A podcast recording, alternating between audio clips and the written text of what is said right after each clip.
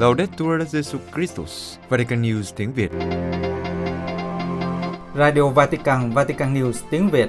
Chương trình phát thanh hàng ngày về các hoạt động của Đức Thánh Cha, tin tức của Tòa Thánh và Giáo hội Hoàn Vũ được phát 7 ngày trên tuần từ Vatican và Roma. Mời quý vị nghe chương trình phát thanh hôm nay, thứ Hai ngày 19 tháng 7 gồm có: trước hết là kênh truyền tin với Đức Thánh Cha, kế đến là sinh hoạt giáo hội và cuối cùng là giáo hội tuần qua. Bây giờ kính mời quý vị theo dõi kênh truyền tin với Đức Thánh Cha.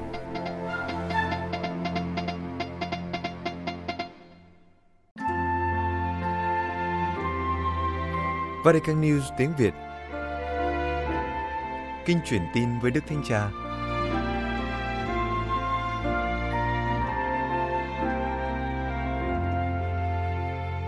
Trưa Chủ nhật ngày 18 tháng 7, từ cửa sổ dinh tông tòa, Đức Thánh Cha đã cùng đọc kinh truyền tin với các tín hữu hiện diện tại quảng trường Thánh Phêrô.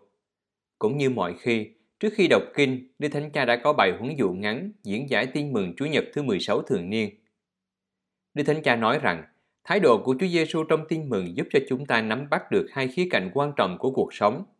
Đầu tiên là sự nghỉ ngơi. Các tông đồ trở về sau hoạt động sứ vụ và phấn khởi kể lại tất cả những gì các ông đã làm.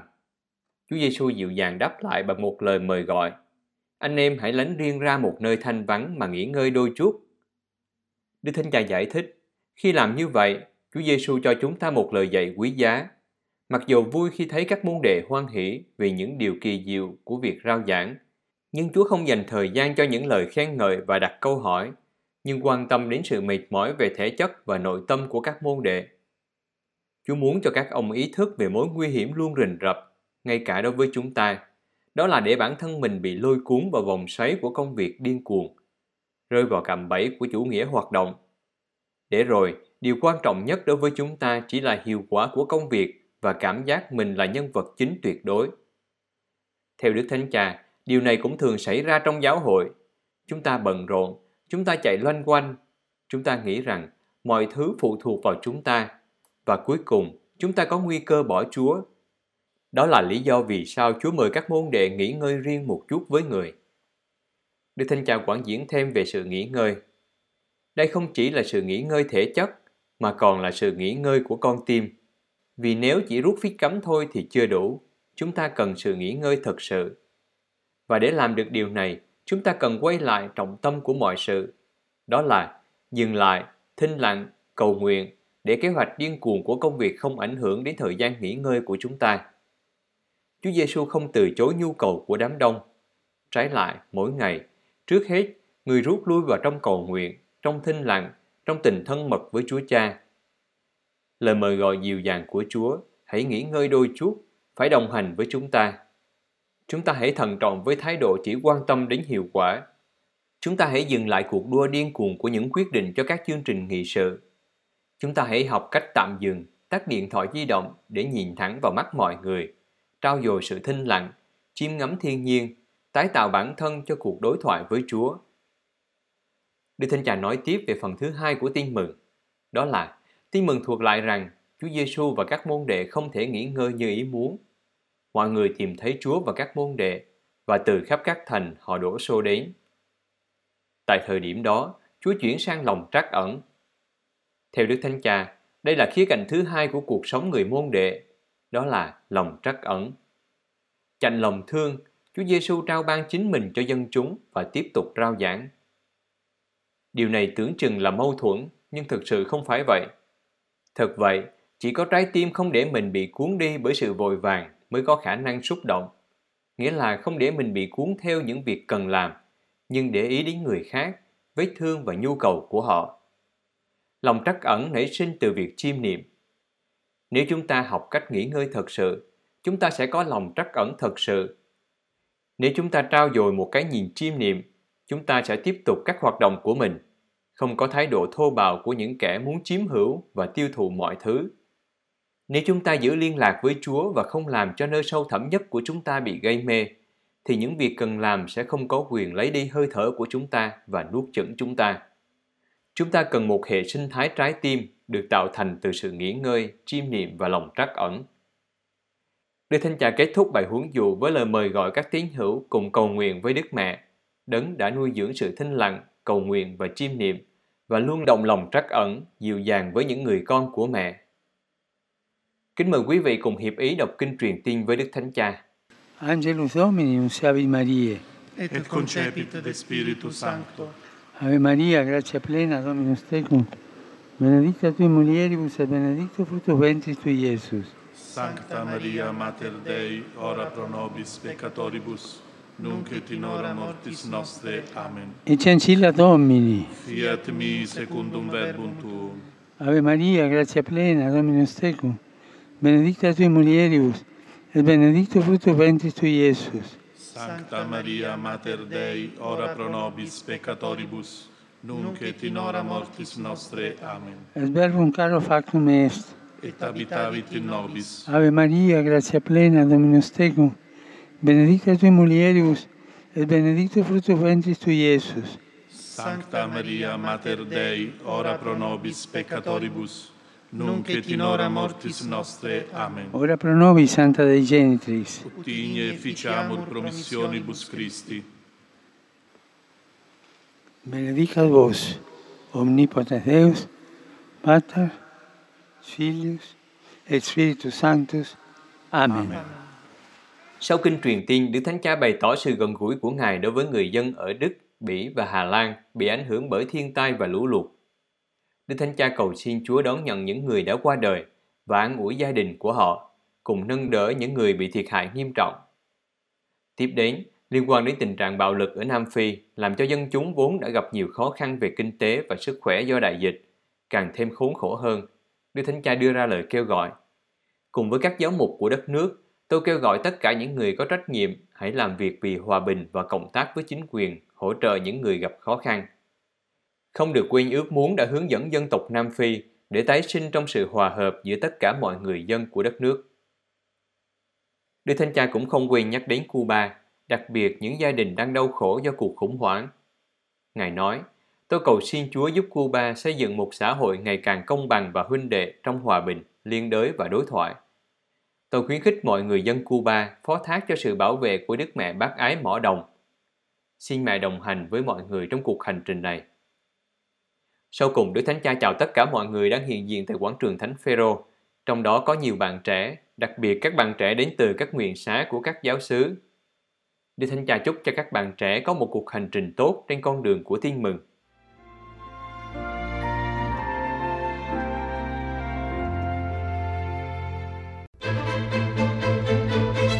Vatican News tiếng Việt. Chuyên mục Sinh hoạt giáo hội. Những quy định về cử hành thánh lễ từ tiền công đồng đến tự sắc Traditionis Custodes. Kính thưa quý thính giả, hôm thứ Sáu 16 tháng 7, Đức Thánh Cha đã cho công bố tự sắc Traditionis Custodes, những người gìn giữ truyền thống về việc sử dụng phục vụ Roma trước năm 1970. Nhân dịp này, chúng ta cùng nhìn lại những quy định của giáo hội về cử hành thánh lễ từ tiền công đồng Vatican thứ hai đến nay. Trước công đồng Vatican thứ hai, trong thời gian trước công đồng Vatican thứ hai, tức là trước năm 1962, năm khai mạc công đồng, hay đúng hơn, trước khi công đồng công bố hiến chế về phục vụ ngày 4 tháng 12 năm 1963, giáo dân tham dự vào việc cử hành phụng vụ được thực hiện theo những sách phụng vụ và nghi lễ từ công đồng Trento, và sau đó là sách lễ Roma của Thánh Pio thứ 5 năm 1570. Tất cả phụng vụ được cử hành bằng tiếng Latin. Các thừa tác viên là linh mục, phó tế, phụ phó tế và các chức nhỏ như thầy giúp lễ, đọc sách, trừ quỷ và giữ cửa. Vai trò của các đoàn được coi trọng và hát những bài thánh ca trong phục vụ bằng tiếng Latin và đôi khi là giữa bài thánh ca nhiều bè. Lời Chúa cũng được công bố bằng tiếng Latin. Sau công đồng Vatican thứ hai, ngày 4 tháng 12 năm 1963, văn kiện đầu tiên của công đồng Vatican thứ hai được công bố, đó là hiến chế về phục vụ. Với hiến chế này, công đồng đã muốn đánh giá đúng mức việc cử hành phục vụ, vì là chóp đỉnh của mọi sinh hoạt của giáo hội và là nguồn mọi sức mạnh và ơn thánh cho giáo hội. Hiến chế cũng nhấn mạnh tới việc tham gia tích cực của tín hữu vào buổi cử hành phục vụ. Lời Chúa cũng là một ưu tư lớn của công đồng trong các buổi cử hành phục vụ. Từ đây, sinh hoạt phục vụ trong giáo hội có những đổi thay. Năm 1970, Đức Giáo hoàng Phaolô VI đã nỗ lực thực hiện cuộc canh tân phụng vụ của Công đồng Vatican thứ hai, hầu có thể giúp dân Chúa hiểu rõ hơn nữa kinh nghiệm cử hành và tham dự thánh lễ, cũng như thấm nhuần cách thức cử hành và tham dự thánh lễ. Sách lễ của Thánh Giáo hoàng Phaolô VI đã có nhiều thay đổi so với ấn bản trước, đáng chú ý nhất chính là việc sử dụng ngôn ngữ địa phương thay thế cho tiếng Latin, vốn là ngôn ngữ duy nhất để cử hành thánh lễ cho đến lúc này. Đức Nguyên Giáo hoàng Biển Đức thứ 16 với tự sát Summorum Pontificum năm 2007.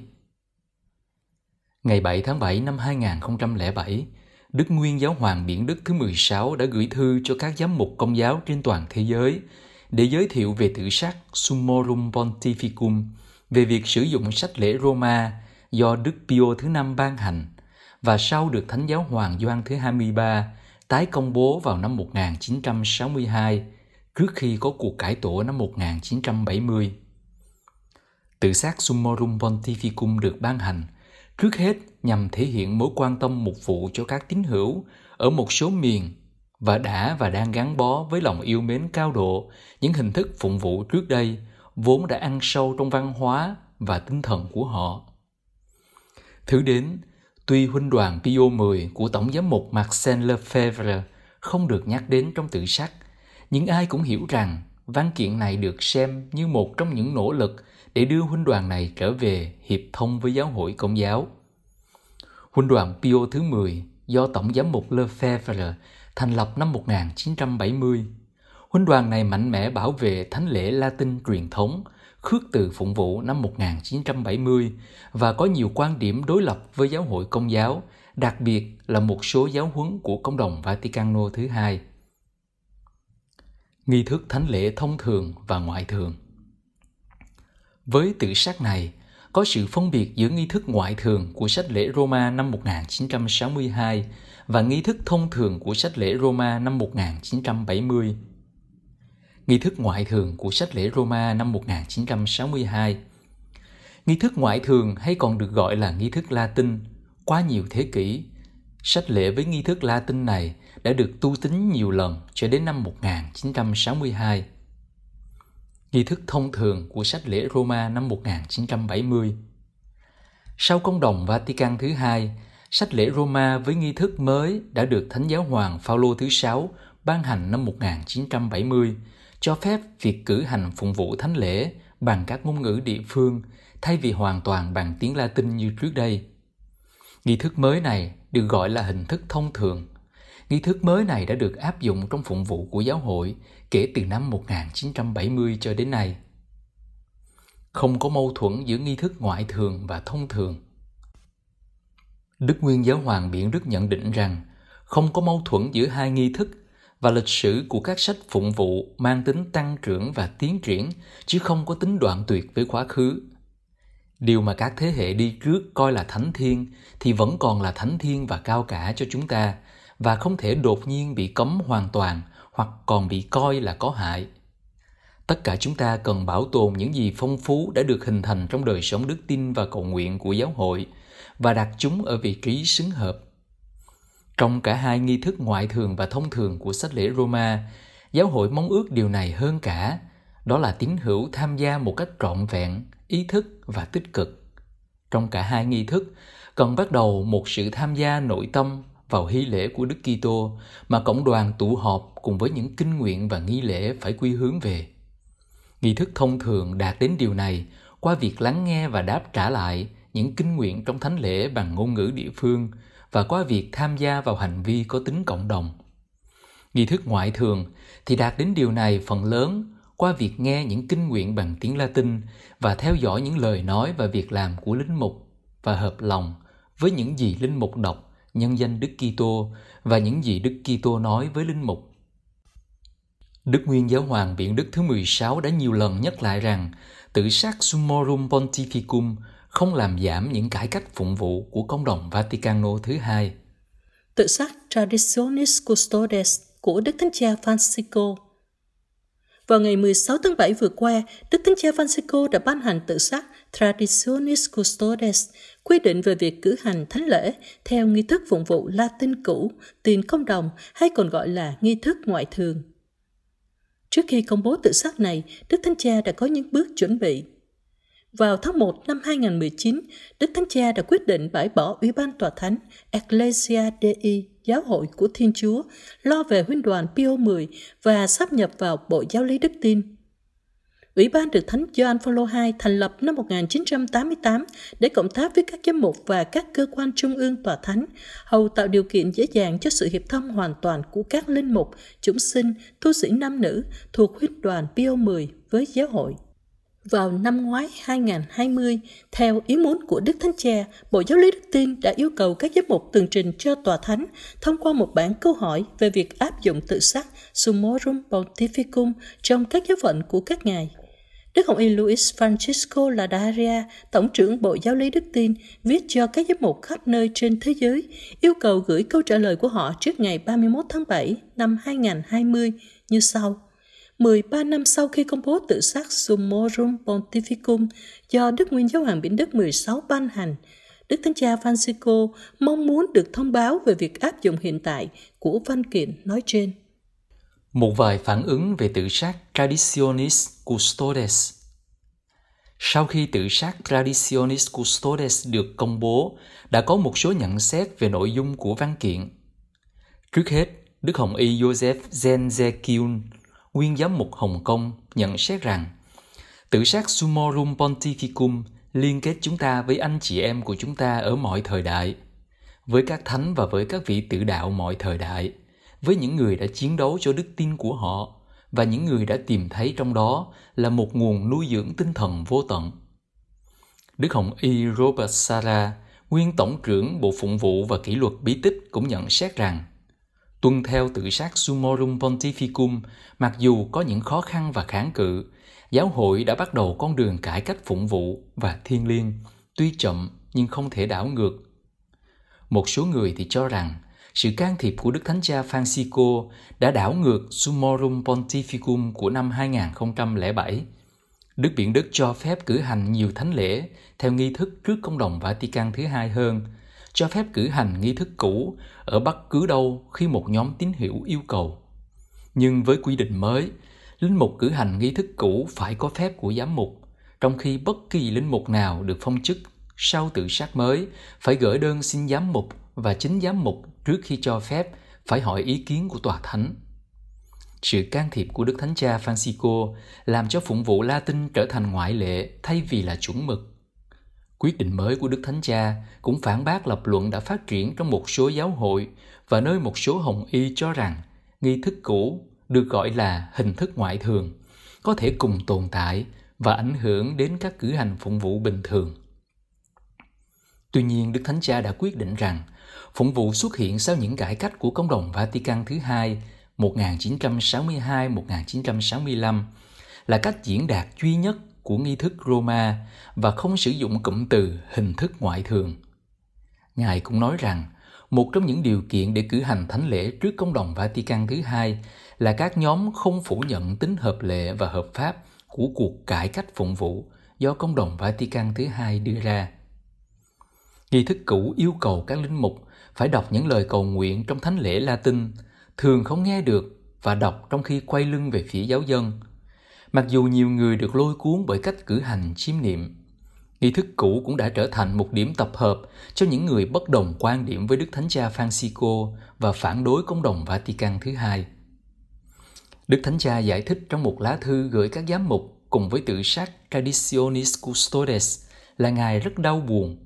Thánh lễ Latin được đặc trưng bởi sự từ chối không chỉ cải cách phụng vụ mà còn của chính Công đồng Vatican thứ hai, tuyên bố không có căn cứ và những khẳng định không vững chắc rằng nó phản bội truyền thống và giáo hội đích thực. Đức Thánh Cha nói rằng hồ nghi Công đồng là nghi ngờ chính Chúa Thánh Thần là đấng hướng dẫn giáo hội. Ngài giải thích rằng phụng vụ của giáo hội đã được điều chỉnh nhiều lần trong suốt nhiều thế kỷ theo nhu cầu của thời đại, không chỉ được bảo tồn nhưng được đổi mới trong sự tuân thủ sự trung thành với truyền thống. Thánh Gioan Phaolô II và Đức Biển Đức thứ 16 đã tìm cách khôi phục sự hợp nhất của một cơ thể giáo hội với những nhạy cảm phụng vụ đa dạng bằng cách đưa ra các quy định cho việc cử hành nghi thức cũ. Nhưng theo Đức Thánh Cha, những nỗ lực của hai giáo hoàng nhằm mang lại sự hiệp nhất đã bị lợi dụng để nới rộng khoảng cách, để củng cố sự khác biệt và để khuyến khích những bất đồng gây tổn hại cho giáo hội, làm cản trở con đường của giáo hội và khiến giáo hội gặp nguy cơ chia rẽ. Mặc dù đã dự đoán trước đó, nhưng quyết định của vị giáo hoàng 84 tuổi đã khiến các nhà quan sát của giáo hội ngạc nhiên vì cách dứt khoát mà Ngài đã đảo ngược quyết định từ vị tiền nhiệm. Những người theo truyền thống đã phản ứng với tin tức này và mô tả nó là gây sốc và đáng sợ. Tuy nhiên, quyết định của Đức Thánh Cha về thánh lễ Latin truyền thống phù hợp với quan điểm của Thánh Phaolô VI, người đã hướng dẫn Công đồng Vatican thứ hai đi đến kết luận và tìm cách thực hiện các cải cách của công đồng ấy. Thánh Phaolô VI, theo một chuyên viên về phụng vụ của Vatican, chỉ dự tính nghi thức cũ cho các linh mục hấp hối hoặc bị bệnh.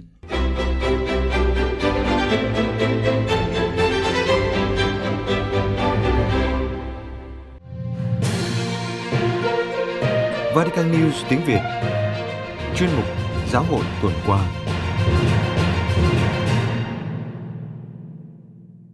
Thương quá Sài Gòn ơi! Thư của Đức Cha Chủ tịch Hội đồng Giám mục Việt Nam kêu gọi giúp đỡ Sài Gòn. Việt Nam, vào ngày 9 tháng 7, Đức Tổng giám mục Du Xe Nguyễn Chí Linh, Chủ tịch Hội đồng Giám mục Việt Nam, đã gửi thư kêu gọi đồng bào Công giáo người Việt trong nước cũng như hải ngoại hướng về Sài Gòn, đang gặp nhiều khó khăn và giúp đỡ thành phố này chống lại đại dịch đang lan rộng và khó kiểm soát. Từ 0 giờ ngày 9 tháng 7, Sài Gòn bị phong tỏa theo chỉ thị 16, khi thành phố này trở thành ổ dịch lớn nhất nước và hàng ngàn ca nhiễm mỗi ngày.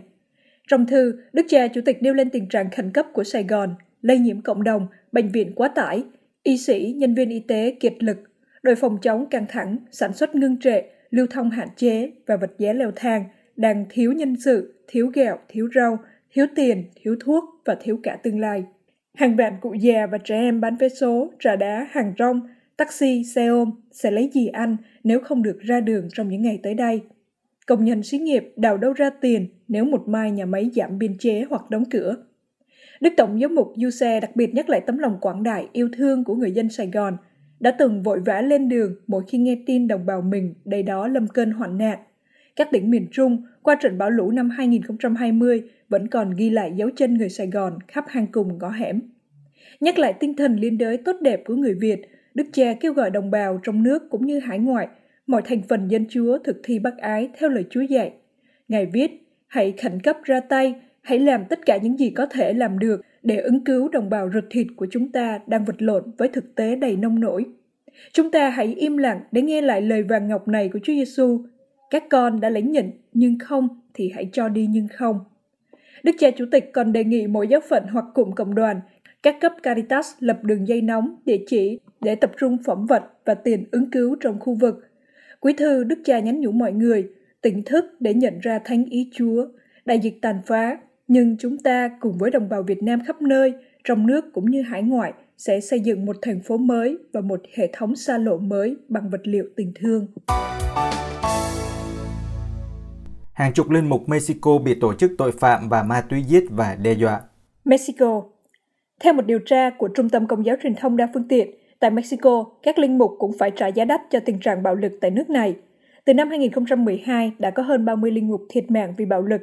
Sát hại chỉ là phần nổi của tảng băng chìm trong bối cảnh các cuộc tấn công, đe dọa, uy hiếp, hành hung và xúc phạm các nhà thờ. Cách nay vài tuần, cha Juan Antonio Oroco Alvarado, dòng Francisco, 33 tuổi, đã thiệt mạng khi không may rơi vào cuộc đụng đột giữa các băng đảng đối địch ở bang Durango. Trước đó, vào cuối tháng 3, cha Gumexindo Cortez Gonzales, một linh mục 64 tuổi thuộc giáo phận Celaya, bang Guanajuato, được tìm thấy đã chết vài giờ sau khi mất tích, với những dấu hiệu rõ ràng của bạo lực. Thậm chí trước đó, vào năm 2019, cha Jose Martin Gutmann Vega thuộc giáo phận Matamoros bị hành quyết thực sự. Theo cha Oman Sotelo, Giám đốc Trung tâm Công giáo Truyền thông đa phương tiện, có thể khẳng định rằng, một mặt, hiện tượng bạo lực và giết hại các linh mục có mối liên hệ với sự gia tăng của các băng nhóm tội phạm có tổ chức và buôn bán ma túy. Theo nghiên cứu của chúng tôi, trong 80% trường hợp, các linh mục là nạn nhân của tội phạm có tổ chức, chứ không phải là tội phạm thông thường. Mặt khác, trong hầu hết các trường hợp, các vụ tấn công này có ý muốn đánh vào giáo hội như một tổ chức vì vai trò ổn định xã hội của nó. Rodrigo Guerra López, một trong những người đứng đầu của Trung tâm Điều tra Tiến bộ Xã hội của Santiago de Querétaro và là thành viên của Hàn Lâm viện Tòa Thánh về Khoa học Xã hội, xác nhận vấn đề không phải là giết người vì lòng căm thù đức tin, nhưng thường xuyên hơn, nạn nhân là những người gây cản trở cho các nhóm tội phạm. Giáo hội Cuba đồng hành với người dân trong cuộc biểu tình đòi tự do. La Habana, trước sự đàn áp bạo lực của chính phủ đối với các cuộc biểu tình ôn hòa đòi tự do của người dân, Giáo hội Cuba đã đồng hành và lên tiếng bênh vực quyền của những người biểu tình. Nguyên nhân của các cuộc biểu tình đang diễn ra khắp nơi ở Cuba đều chưa từng có trước đây kể từ năm 1994 về mức độ và sự tham gia là do khủng hoảng sức khỏe và kinh tế, chính phủ không chịu nhận viện trợ từ nước ngoài. Giáo hội Công giáo cũng đã tham gia các cuộc biểu tình chính đáng này từ Camagüey, cha Ronaldo Monte de Oca, phụ trách về một vụ truyền thông, cho biết. Cha Castro Jose Lavarez de Fesa đã tham gia cuộc biểu tình cùng với các tín hữu và đã bị bắt hôm Chủ nhật vừa qua, được thả tự do vào ngày 12 tháng 7 với một vết thương ở đầu. Trong số những người bị bắt còn có hai nhà báo Công giáo, thành viên của Hiệp hội Truyền thông Sydney Manuel Rodriguez và Leonardo Manuel. Cha Ronaldo nói, họ đã trả tự do cho cha Castro, nhưng nhiều người vẫn còn bị giam giữ. Trong số đó có một chủng sinh ở Mataza và nhiều nhóm biểu tình khác. Các cuộc biểu tình diễn ra ôn hòa, trong khi đó lực lượng của chính phủ đã đàn áp bạo lực đối với đám đông. Cha bày tỏ, trong lúc này là một linh mục, tôi có nhiệm vụ cầu nguyện nhiều, an ủi, đồng hành với những người là nạn nhân của đàn áp. Họ bị tấn công, bị sách nhiễu, nhiều người đang lo sợ, nhưng nỗi sợ hãi không thể là câu trả lời cho tình hình ở Cuba. Khả năng lắng nghe là cần thiết, cùng với một con đường hòa bình. Trong một tuyên bố, Hội đồng Giám mục Cuba viết, chúng tôi không thể nhắm mắt làm ngơ, như thể không có chuyện gì xảy ra liên quan đến những sự kiện mà người dân chúng tôi đã trải qua trong những ngày gần đây. Các giám mục nói các ngài biết chính phủ đã cố gắng thực hiện các biện pháp để giảm bớt những khó khăn này, nhưng mọi người có quyền bày tỏ nhu cầu, mong muốn và hy vọng. Các giám mục khẳng định rằng điều cần thiết là mỗi người đóng góp bằng sự sáng tạo và chủ động của mình. Trích lời của Đức Thánh Cha, các giám mục nhắc lại, các cuộc khủng hoảng không thể vượt qua bằng cách đối đầu, nhưng bằng sự hiểu biết lẫn nhau. Bạo lực sinh ra bạo lực, tạo ra vết thương và nuôi lòng hận thù trong tương lai mà sẽ mất nhiều thời gian để vượt qua. Vì vậy, các vị mục tử mời gọi mọi người không lợi dụng hoàn cảnh khủng hoảng, nhưng với tinh thần thanh thản và thiện chí để lắng nghe, để thấu hiểu, có thái độ khoan dung và tôn trọng, cùng nhau tìm kiếm các giải pháp công bằng và thỏa đáng. Quý vị vừa nghe điểm lại một số tin tức trong tuần qua của Vatican News tiếng Việt.